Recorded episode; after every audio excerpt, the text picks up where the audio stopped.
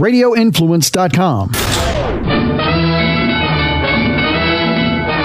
Ladies and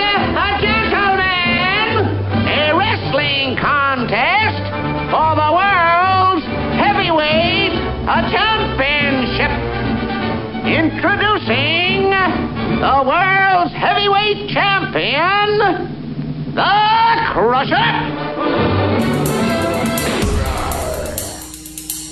You're listening to Crush Performance with the Crusher, Jeff Crushell. Get in on the talent grid and text Crush at 10 12 60 with your questions, comments, or smart ass remarks.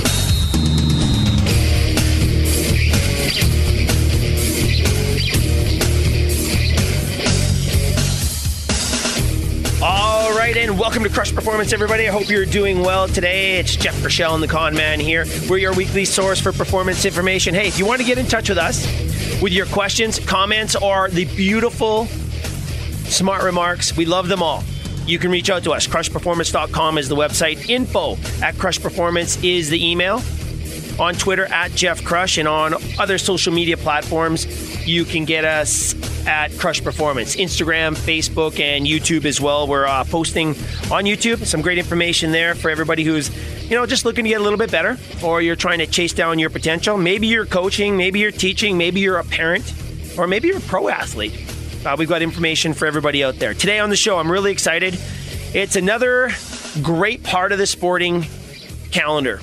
Uh, the start of the NBA, love it. NFL is well into it. We're looking at NBA playoffs. NHL is underway.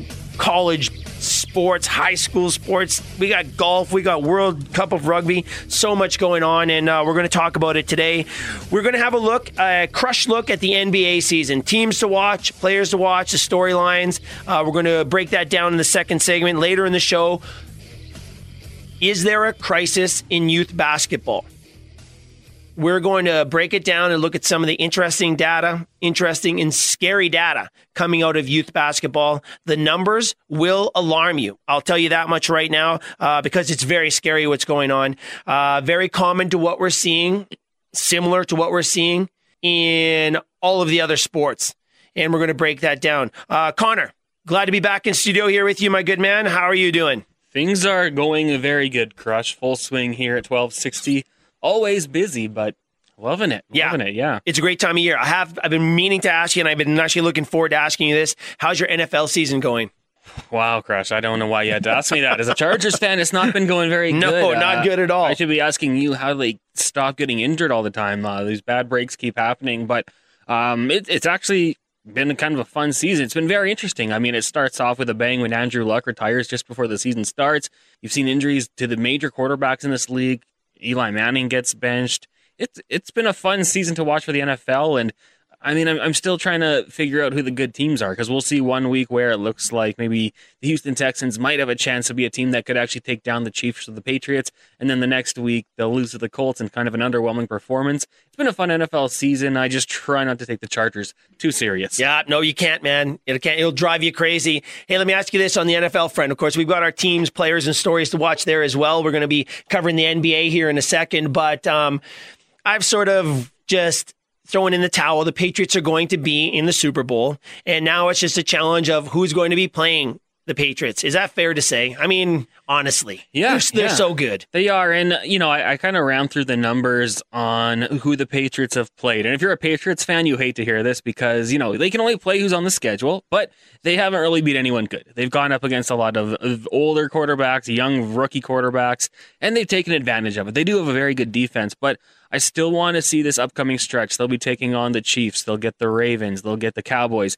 I want to see how they do against those teams before I crown them as the AFC champions. But it sure is looking that way. And in the NFC, you're right. I don't know. it could be anyone. One week the Cowboys look like world beaters. The next week they're terrible. We've seen the Panthers go on a bit of a run without Cam Newton.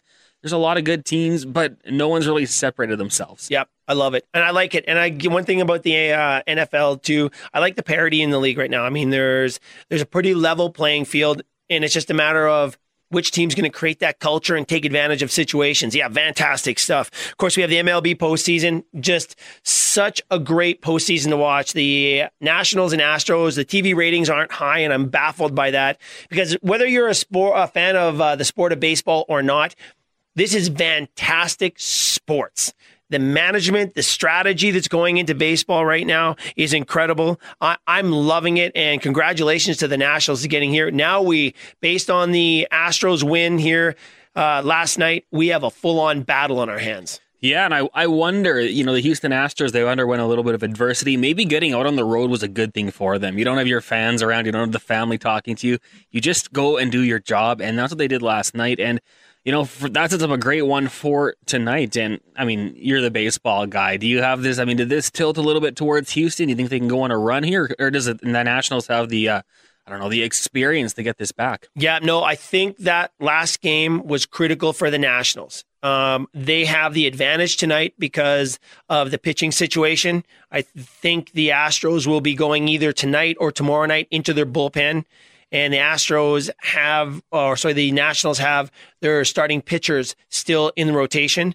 Uh, but after tonight, the Astros have the pitching advantage in every single game without question. So um, the Nationals have to pull the trigger, and that's part of the fun. But really happy to see that franchise, you know, first of all, win in the postseason, but the first World Series game in 86 years in Washington. Just fantastic stuff. The fans were great to watch. Yeah, and they've kind of been the, the team that you're rooting for from the start of the playoffs. They get in, they go on a little bit of a run. All this after losing the face of the franchise and Bryce Harper when he goes to Philadelphia. And then, you know, it's kind of a black spot on the sport right now, but all that will happen with the Astros after the game against the Yankees, the, the locker room celebration, I don't think that's really endearing a lot of people to them. So, you know, I think as a lot of fans would look at this game and think, you know what, it'd be nice for the Nationals to find a way to get this done. They send Patrick Corbin out tonight, and uh, hopefully he'll have a good start. Yep all you have to do is watch Altuve. I think Altuve is the spirit of that team. They've got a Correa. There's a bunch of great young players there. Um, that stuff from the front office and on the side, I'd like to just forget that. I wish yeah. it didn't happen, man, because it's taken away from such a great team. So um, you mentioned something interesting, though, and it kind of falls into our conversation about the NBA today, the superstars. There's no sport more centered around its players than the NBA. And I don't think the players have as much influence on performance outcomes in any other sport than they do in the NBA. But to lose Bryce Harper and then be incredibly successful, I think that's pretty telling. Not on Bryce Harper's part. I, I think he contributes the way he contributes. But from a team dynamic and culture, uh, there's a lot to be said for having top players. But the superstar status can also have its dark side. It can also have its downside.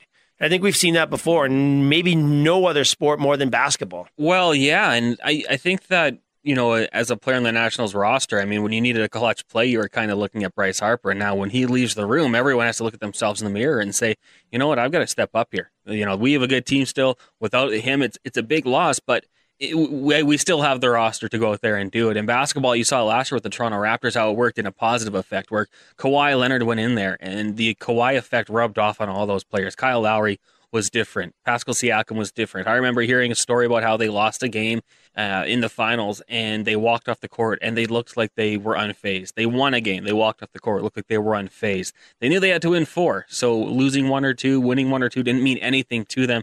And that was from Kawhi Leonard. Now, in baseball, I think it's a little bit tougher because you know you need a big hit. You have to be coming up in the order to actually do so. But uh, the Nationals have done a great job. Everyone's elevated their game with the loss of a superstar. Yeah, for sure. Well, there's a lot to talk about in baseball. There's a lot to talk about in basketball, certainly NHL, NFL. But last week we had an incredible conversation. We looked at one of the greatest feats in the history of mankind, a sub two hour marathon.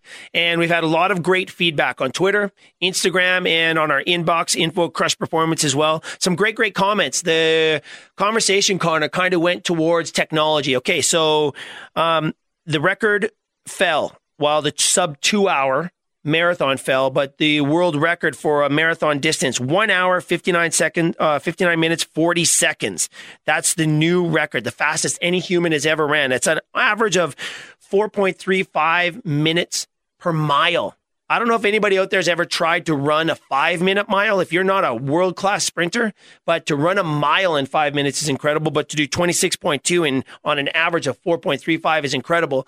But we got into the conversation, Connor, that it wasn't an actual record. It's not being classified as a world record because of what happened. They had pace runners running in front of them, kind of like Canada geese in that in that arrow formation. Those runners, they they uh, alternated in and out over the course of the period to keep the pace up. They had tail runners, they had uh, support cars running. It was a pretty flat surface, but it was a 26.2 mile distance. And then we got into the conversation about the shoes he was wearing, the Vaporfly shoes, and how that impacted performance. And based on the data out there, those shoes are really helping runners three to four percent in their in their running performance and that's a big number. So the conversation went to technology and sport and that brings us to our text question of the day. Where do we draw the line on technology? Do we limit technology and set parameters to keep it real, so to speak, if that's even the way to, or do we just let it ride to see how far we can actually push human performance? It's an interesting conversation, and that's sort of what came out of all the feedback from our listeners last week. Yeah, and I, I looked at that, and it was it was really intriguing me that we're not going to count it because of these certain things, but you know, there, there have been so many advances in technology in other sports, and we're allowing it to happen. We're not saying like raising our noses at it. No, it can't. You can't do it that way. I was pretty disappointed to hear that they weren't going to actually recognize that he did it. To me, it happened. He he ran that. He utilized the the environment around him and made it happen. It's a it's an incredible feat what he accomplished, and to just not say it's going to count to me is I'm just not a big fan of it. Yeah, and I'm kind of with my you there. tongue a little. Yeah, no, no, and I and I'm with you there. So we're not talking about the use of PEDs. We're not talking about uh, gene doping. You know, through though those are technically you know very technical sides of sport and real too. By the way, we're talking about technology that's influencing sport. So we have the physical side down: faster, higher, stronger, better endurance, stride length. The equipment, though, that is now being built around human performance is incredible. I mean, look at it. If we were to analyze golf, for example, look at the influence the new technology in golf clubs has had uh, in in golf performance, and not just from the general standpoint, the fact that we're now individualizing it for individual swings based on the golfer and the golf tendencies, the golfer's tendencies, is incredible. I mean, if you look at the longest drive in golf, it was set in 1974. It hasn't been broken yet. 519 yards by Mike Austin. That is a gigantic drive, uh, largely in part because well he's a great golfer but the technology he used it was like a giant golf club and that sort of pushed on a new era of golf technology. And if we look at the PGA, the average drive is 280 to 320 yards. The LPGA is 230 to 270 yards. The average recreational golfer is around 205, but there's limits to the technology we can use. Golf balls as well, Connor. We've seen limits on golf balls, but the testing we've seen in golf balls, um, there's very little advantage you know, it's about a seven yard difference between the farthest ball and the shortest ball. So at the highest end of the game, there's not a big advantage there. But we take that ball technology to baseball. Look what's happened. And you've all heard about, you know, the, the baseball, the juiced balls in baseball and look at the home runs this year. So I should stop buying those Pro V1 golf balls. You're saying?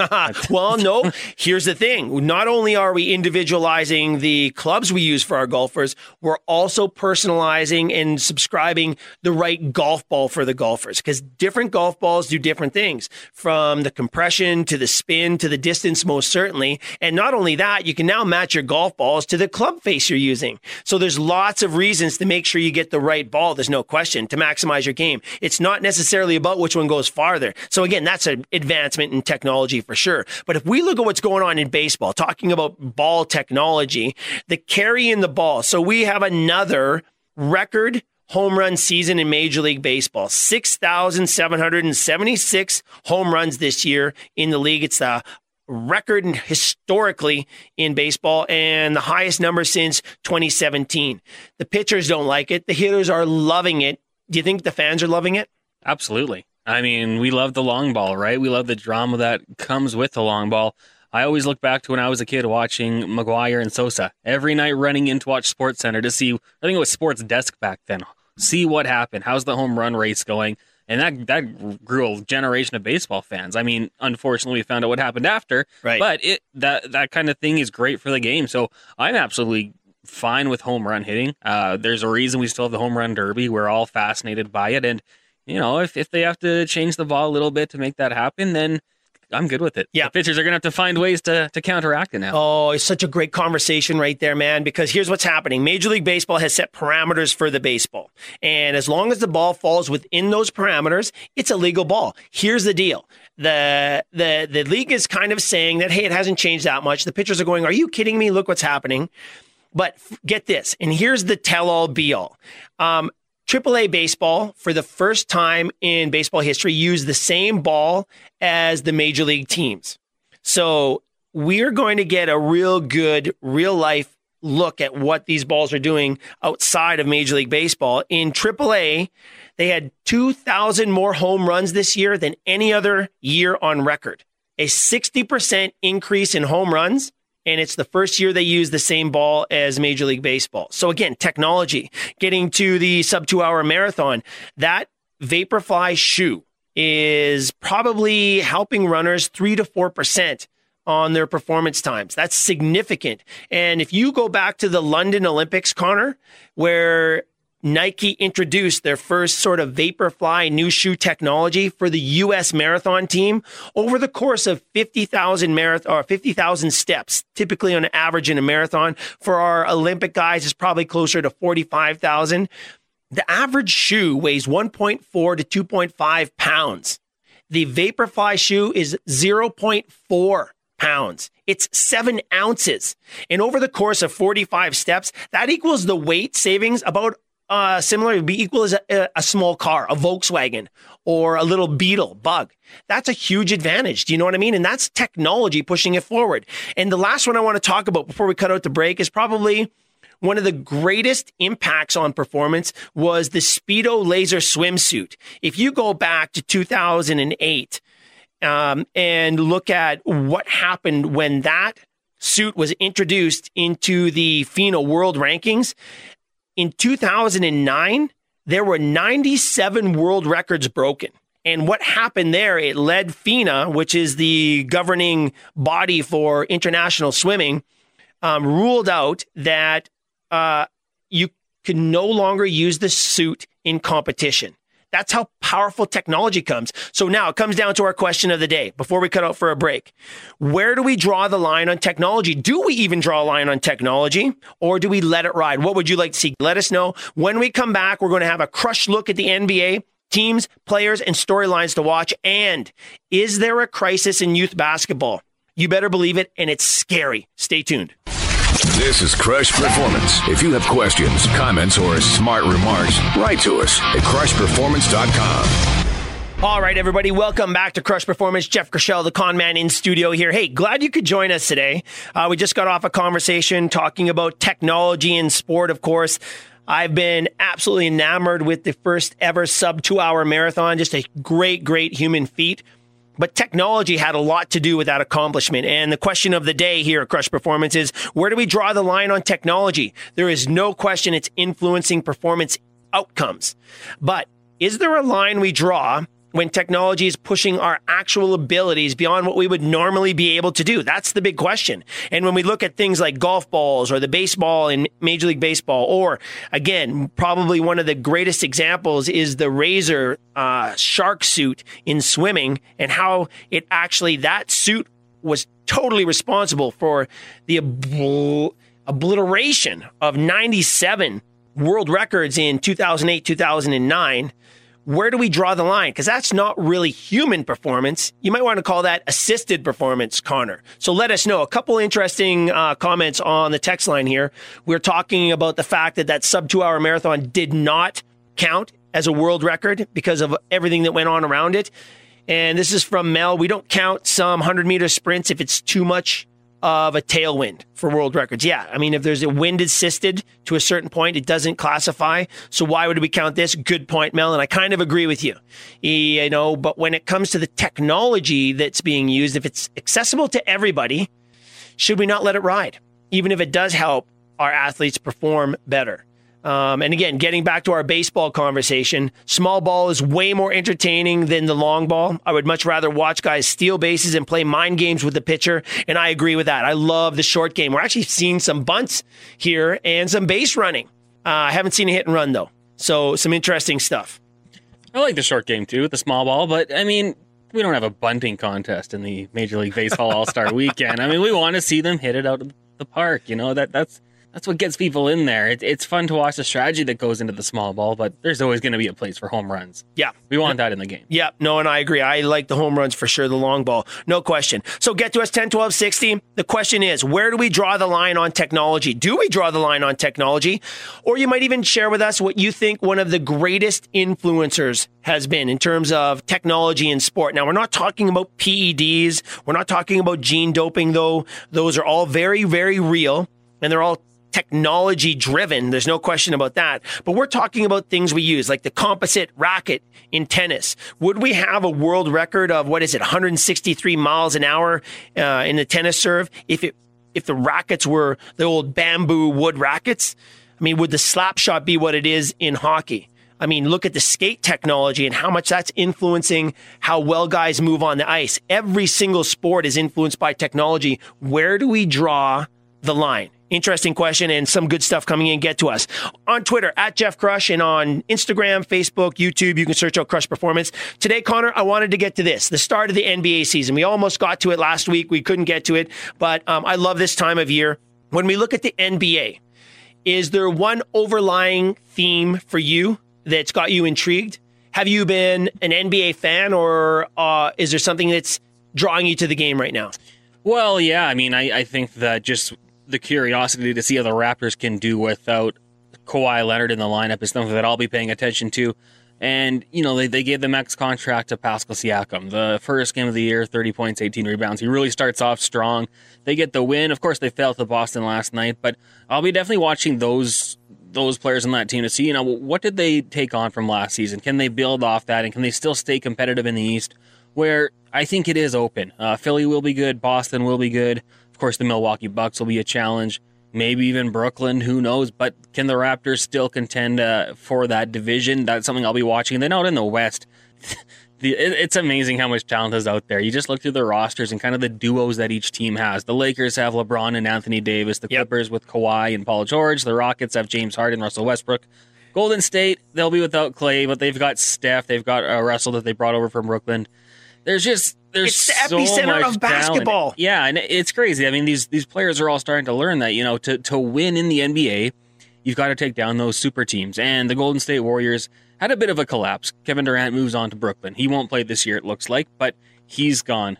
Klay Thompson has the injury. He's gone. I mean, the the West is wide open right now. You saw in the opening night when the Lakers took on the Clippers. It was a fun game to watch, and I, I think right now, and I'm sure people could debate this, but this might be the most entertaining season because there isn't that clear cut favorite. There's yeah. a lot of good teams, but there's not that super team that's absolutely loaded, and I, am all I'm here for it. So you mentioned the Nets. Nets is one of our top five teams to watch in the NBA this year, simply because of the four year contracts with Irving and Durant. Now Durant not being able to play, there's a couple things to watch there. He is, by the way, our number one player to watch. He's not even going to be playing, but he's our number one crush player to watch for me this year to see how he comes back from that Achilles rupture. Um, we haven't heard too much. You know, after it happened, there was a little rumble about how it was handled? Did he come back too early? Was he forced back? He wanted to play. He made that perfectly clear after the fact. Um, but he wasn't recovered enough. And again, this goes to sort of the talk around Kawhi Leonard, that athlete management, the load management that we're seeing in every single sport right now. But the Nets are a very, very interesting team to watch this year. And I think, you know, all things considered, they're going to be one of the contenders out there. Yeah, and I mean it's it's too bad, unfortunately, with what happened with Durant. Yeah, and, I mean when he went down, that was kind of the point where we knew the Raptors were likely going to win the NBA championship last year. Uh, I, am interested by the Brooklyn Nets, uh, a team that I, I don't think is going to finish top three or four. Just looking at their roster, you know, Kyrie Irving at times has been one of the best players in the game. Uh, we're a few years since I think he's really dominated, but yeah, th- that's certainly going to be a team to watch going forward. And what can they add if maybe even next offseason? Right. And their approach is okay, Durant's hurt.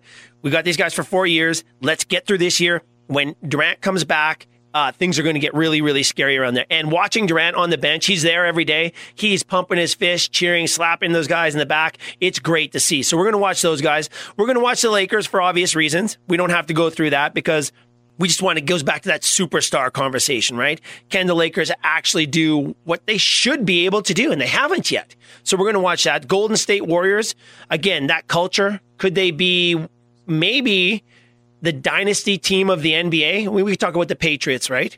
Yep. In the NFL. But would you call the Golden State Warriors a dynasty team right now, or do they need to have some serious success this year? Oh man, I think we throw this word around a lot. Modern day dynasty. Yeah. Like with free agency, it's so tough to do it all the time, but absolutely. They what they've been able to do, making it to the, the championships consecutive years, uh, winning three now, I believe. Durant was only there for two. For sure. And I mean they still have a good team. They still have Draymond Green, Steph Curry, uh, D'Angelo Russell, like I mentioned, I still think they can contend in the West, but I, if I had to guess, I think they're on the decline right now. Yeah. So two surprise teams I want to throw at you. I'm just going to throw them out there. I don't know if you know anything about them, but I'm watching the Indiana Pacers because they came on strong last year, and I think they were a big surprise in the league. Uh, they weren't on our list of teams to watch last year, so I'm always intrigued by teams that do well that weren't on our radar. Because when we break down a season, for everybody who's kind of new to the show, when we break down a season, we're not predicting who's going to win. We're just watching to see what happens. You know, we look at, for example, the Spurs. You know, we watch Popovich, for example. We look at these great leaders, these great teams, how they operate inside. There's a lot to learn from these successful cultures. And and don't get me wrong, there are there are top businesses out there that watch top sporting organizations. There are top sporting organizations that look and try to learn from the top businesses, the top schools. That's how it works. It's a culture thing. So there's a lot of things going on here. Indiana Pacers are going to be interesting for me this year, as are the Milwaukee Bucks. What do you think about those two teams, the Pacers and the Bucks? Yeah, well, the Pacers last year, what finished fifth in the East. They end up getting swept by the Celtics. The Yep. Bucks are the team that I mean, I I really like. I will love watching Giannis, the Greek freak. I'm not going to go butcher his last name here. Yeah, I can't even say it. I don't I think. will mess it up, but he's an MVP. He's another guy who can be an MVP candidate this year. And and I will say, you know, when the, when they took on the Raptors last year, I was a little bit nervous by it. I know the Raptors ended up winning the series four to two, but it was still uh, every night you're thinking, what can Giannis do? And they played them the last few years in the playoffs, and he's just continually to elevate elevate his game. Uh, he's someone you got to watch out for for sure. I just I I look at it and who's his wingman there. Right. He doesn't really have. Uh, we we mentioned the duos in the NBA. He really doesn't have that. So there's a lot of pressure on him. That was going to be my question for you because he doesn't have that. He's got a good support structure around there. Don't get me wrong, but he doesn't have that top shelf wingman. But I love this guy because if you look at his quotes in the papers, even uh, the last last week or so, he's out there telling everybody, "Hey, I can get better." You know, I'm working with I'm working with the coaches. I'm working with the trainers. I'm going to get better. I love that man. I guess one of, here's one of the top players in the league, and he's literally saying, "I can be better." I love it. And yeah, I mean, Brook Lopez, he had some big shots. They've got Bledsoe. They've got some players on that team, and, and when he says that, that he can get better, he's only 25 years old. That's that's impressive. I don't know if you saw that report that he there could be a short list of teams he might leave Milwaukee for, and Oh. Toronto was one of them. So Raptors fans, maybe uh, maybe looking forward to that one a little bit, but that won't be for a little while. No, still. it's not. But I wonder why. I wonder, that's intriguing. It'd be great to ask him about why those teams. Is it geography? Is it culture? Is it the guys on the team? Interesting. I, I, I'd be interested to get into that conversation for sure. Hey, one last team I want to ask you about before we look at a few players. Uh, the Pelicans. Okay, the number one pick overall. They're saying the savior of the franchise. And last Friday, he hurts his knee and he didn't play in the first week. I don't know what his situation is uh, in the next week, but Zion Williams and the Pelicans. I mean, this I'm watching this team because they're looking at this young player in his first year in the NBA to change the path of that organization. Wow. Yeah, and he's out six to eight weeks now. So I guess maybe now it's. Is that what they said? Okay, I didn't see that so final report. He will be out for a little while. Yeah. But man, I, Shoot. uh, they they played that first game against the Toronto Raptors, and they had some guys hitting big shots. Uh, uh, Josh Hart, Lonzo Ball, Brandon Ingram. They've got some good talent there. They've got Alexander Walker, the Canadian, actually, who that, that's someone for maybe Canadian fans want to start watching. Yep. they are Really a- good. a very intriguing team, and we talked about the superstars leaving. They lost Anthony Davis. He he left for La La Land, and they got a lot back for him. And they they showed something to me. I don't know what Zion is going to be. I've heard the comparisons that you know he might be a Blake Griffin, and finally Blake Griffin's kind of added the three ball into his game, and I think that's expanded his role and made him a lot stronger. But he's a freak. He's what 6'7", 290. He moves like he's a point guard. I'm very in, in, excited to see what he can do, and maybe even more than an RJ Barrett because we've seen a lot of RJ Barrett. Uh, he's kind of taken the stage. It was tough to get Duke games in Edmonton.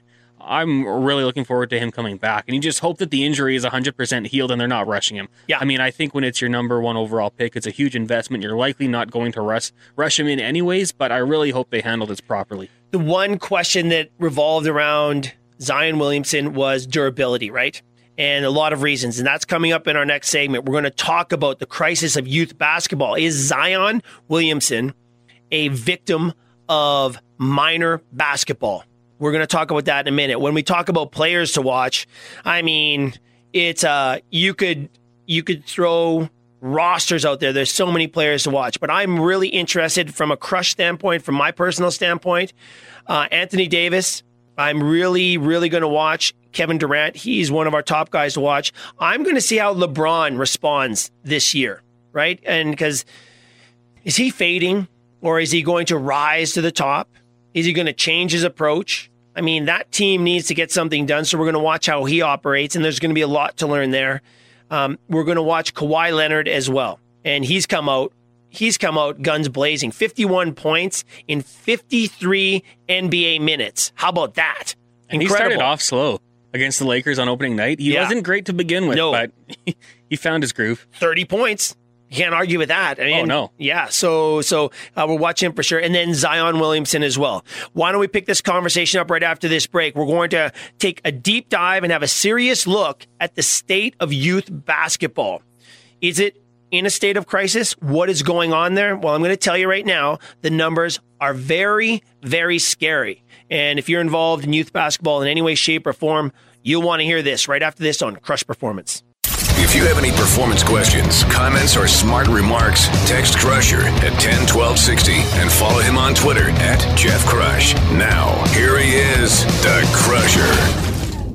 Welcome back to Crush Performance. Jeff Krushell here, the con man. We're your weekly source for performance information. Reach out to us. Questions, comments, smart remarks. We love them all. And by the way, we answer every message that we get. And if you have an idea or a topic you'd like us to investigate, let us know. We may dedicate a segment or an entire episode to your idea. We've done it recently and we're going to do it again. Some of the emails we've been getting are fantastic. And it's going to lead us into a few of our upcoming shows where we look at the influence of data and analytics on sports. We'll be talking about nutrition coming up here. It's a very, very important topic in terms of human performance. It's our number one priority in terms of our developmental priorities, and uh, that's coming up. We're also going to look at the cost of youth sport, and this is something that came out of the Crush mailbag as well. So uh, keep those coming. You can write to us, info at crushperformance.com. Follow me on Twitter at Jeff Crush and on Instagram, YouTube, and also on Facebook. Search out Crush Performance, and we'll hook you up with all the great data that we talk about and our guests as well. Well, today we are talking a little bit NBA, a Crush preview of the NBA season, the teams, players to watch, and the storylines. A lot of great things to learn from there, as there are in every single professional sport. But I wanted to get to this outside of our conversation on technology. Where do we draw the line? The crush question of the day, 10 12 60, is the text line. Where do we draw the line on technology? Do we let it ride? Do we not limit the golf clubs we use, the skates? Do we not limit the running shoes or the swimsuits? Do we not limit technology that's helping push human performance to new levels? Outside of our own personal abilities, equipment is allowing us to do things we wouldn't normally be able to do. Should we contain that? And where do you draw that line? It's not a clear cut area, Connor. And there's been some good texts here, and it spurs on a lot of questions. Where do you draw the line on technology? Uh, I think uh, it's something that needs to be discussed a little deeper. Yeah, I mean, I, I think it gets to the point where are you doing physical harm to yourself? If that's one of the side effects of what we're using, then you don't allow it. Um, if it's something where let's say one side gains a clear advantage because of financial reasons, where maybe it's the United States using technology that a smaller country can't afford. Well, then maybe you ban it. But if it's something where the conditions are all the same and everyone has the ability to use it, then I think it should be allowed. I mean, if we can um, up sports performance and human performance, that's very cool. That that gets people talking about the sports. Uh, I can't say I've ever really had us talk about marathon running or anything on the Jason Gregor show, and then our records break, and and then we start talking about it. So, I mean, I, I think those things are good, but there does have to be that line somewhere. Yeah, I agree. I just don't know where that line is. I mean, we talk about the razor suit and swimming and how it was really single handedly responsible for. Uh, 97 world records falling in 2008, 2009. That's the suit, the suit alone. We look at the home runs in baseball. That's the baseball. Now, don't get me wrong we're no, you know, we're learning about and we're teaching and we're we're developing hitters now that uh, are looking at launch angle. We're training bat speed, so that's going to have an impact. But that ball is changing. You just have to look at the minor league baseball, the AAA minor league baseball uh, numbers. There's 2,000 more home runs than ever before in AAA baseball, and it's the first year they've used the major league ball. That's a 60% increase in home runs. So, do you limit that ball or do you let it fly? And that's the question of the day. So get to us 10, 12, 60. Outside of that, uh, we're talking about basketball, and there's a lot of interesting things to discuss here. But earlier in the year, I was doing some investigative work on injuries in sport because despite everything that we know, ladies and gentlemen, injury rates at every single level of sport are on the rise.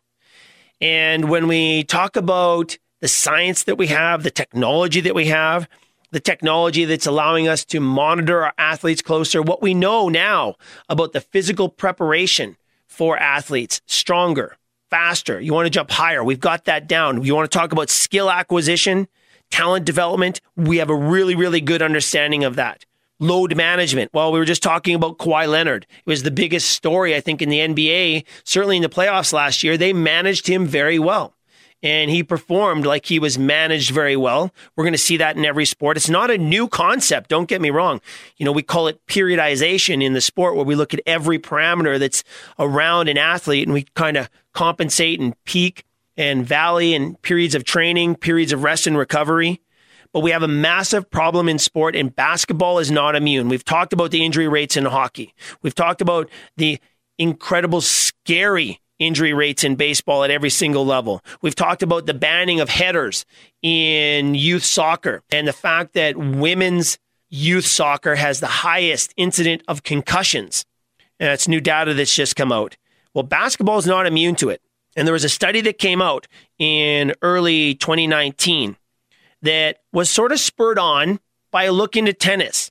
So back in the day, and this is a few years ago now, they looked at 530 high level tennis players aged 12 to 18 in the Midwest of the US. is a really well done study. And they tried to decide okay, when did these athletes specialize?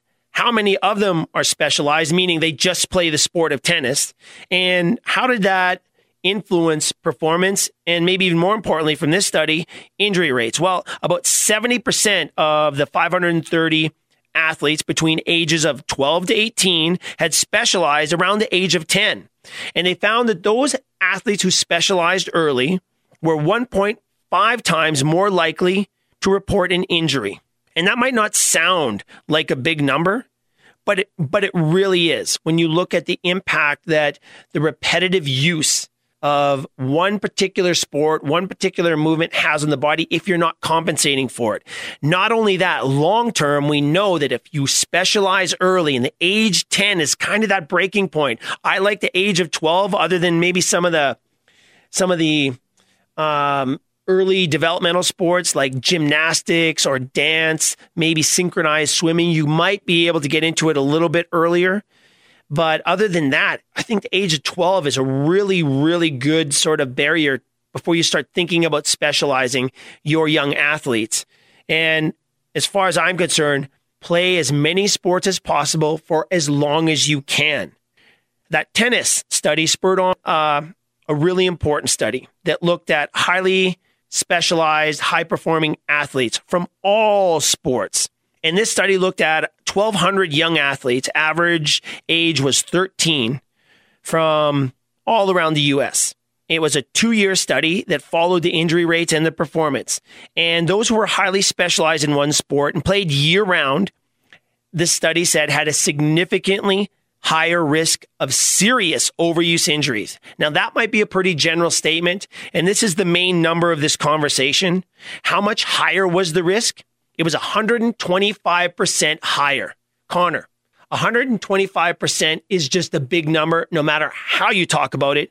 But when we're talking about injuries in sport due to specialization, that number is one of the scariest things I've heard in a long time. Yeah, yeah. I mean, especially you're looking at these younger kids, those injuries, they have something like that, and the odds go up.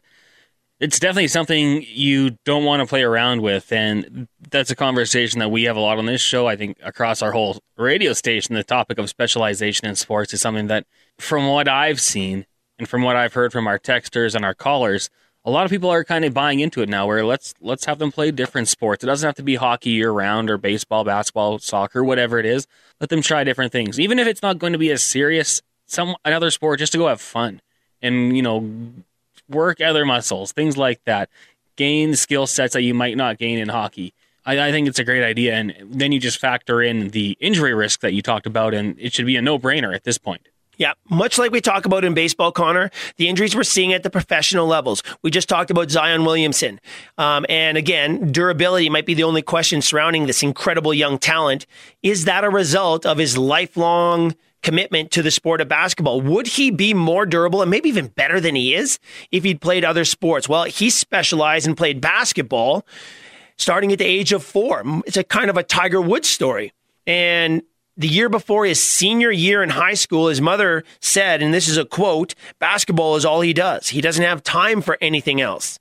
Now, you get into that basketball range or that high school range, um, sorry, as a basketball player or any other athlete, that's the time you might want to think about specializing, especially if a player has a passion for a sport. But outside of that, it's scary. Coming off of that longitudinal study looking at the high performance um, athletes and the injury rates and that 125% higher risk of injury for specialized athletes there was a interview done with a great pediatric sports medicine doctor in the states and he estimated that 5 years ago he saw about 1500 pediatric sport injuries, which is children typically under the age of 16. Some areas says 15, but mid teens and down. And he performed 150 surgeries on those injuries. Okay. In a single year, those numbers skyrocketed. And last year alone, okay, he did, he, well, he saw 6,000 sports injuries in that age group and did 400 surgeries. And that kind of reflects the trends we're seeing at every level of sport in every sport, Connor. Listen, this doctor in a period of five years went from seeing 1,500 youth injuries to 6,000, from doing 150 surgeries to doing 400. And more than half of his operations are on athletes under the age of 14. And it goes back to the idea of specialization, early specialization. We're seeing it in basketball, and some of these numbers coming out of youth basketball are very scary, but it's also impacting the highest level of the game. If we look at the average injury rates in professional basketball, the strength coaches, the doctors, it's almost a mirror image. Connor, it's the exact same conversation that we're having in baseball, in hockey, and certainly in football as well.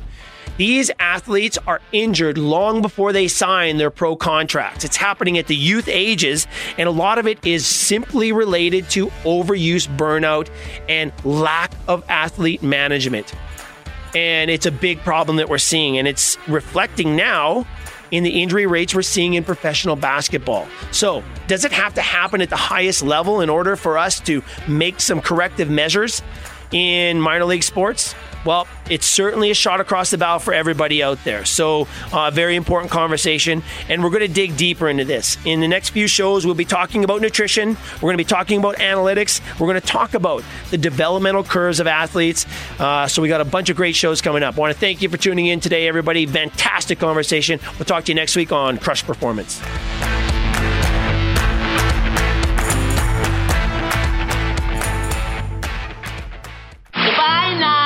Don't forget to ride. Initiate procedure. Now, stand by for the MJ Morning Show. The MJ Morning Show is back. Hi, it's MJ. Join me along with Froggy and Fester. We're going to bring you up to speed on what's been happening since our last show. We'll even reveal never before heard stories from the past, including some infamous controversies. This is the great MJ Morning Show that you remember. With regular new episodes, we'll even have some of the crazy cast of characters on, like Dave the Dwarf and more. The all new MJ Morning Show podcast can be found on Apple Podcasts, Stitcher, TuneIn Radio, Google Podcasts, on the iHeartRadio app, and RadioInfluence.com.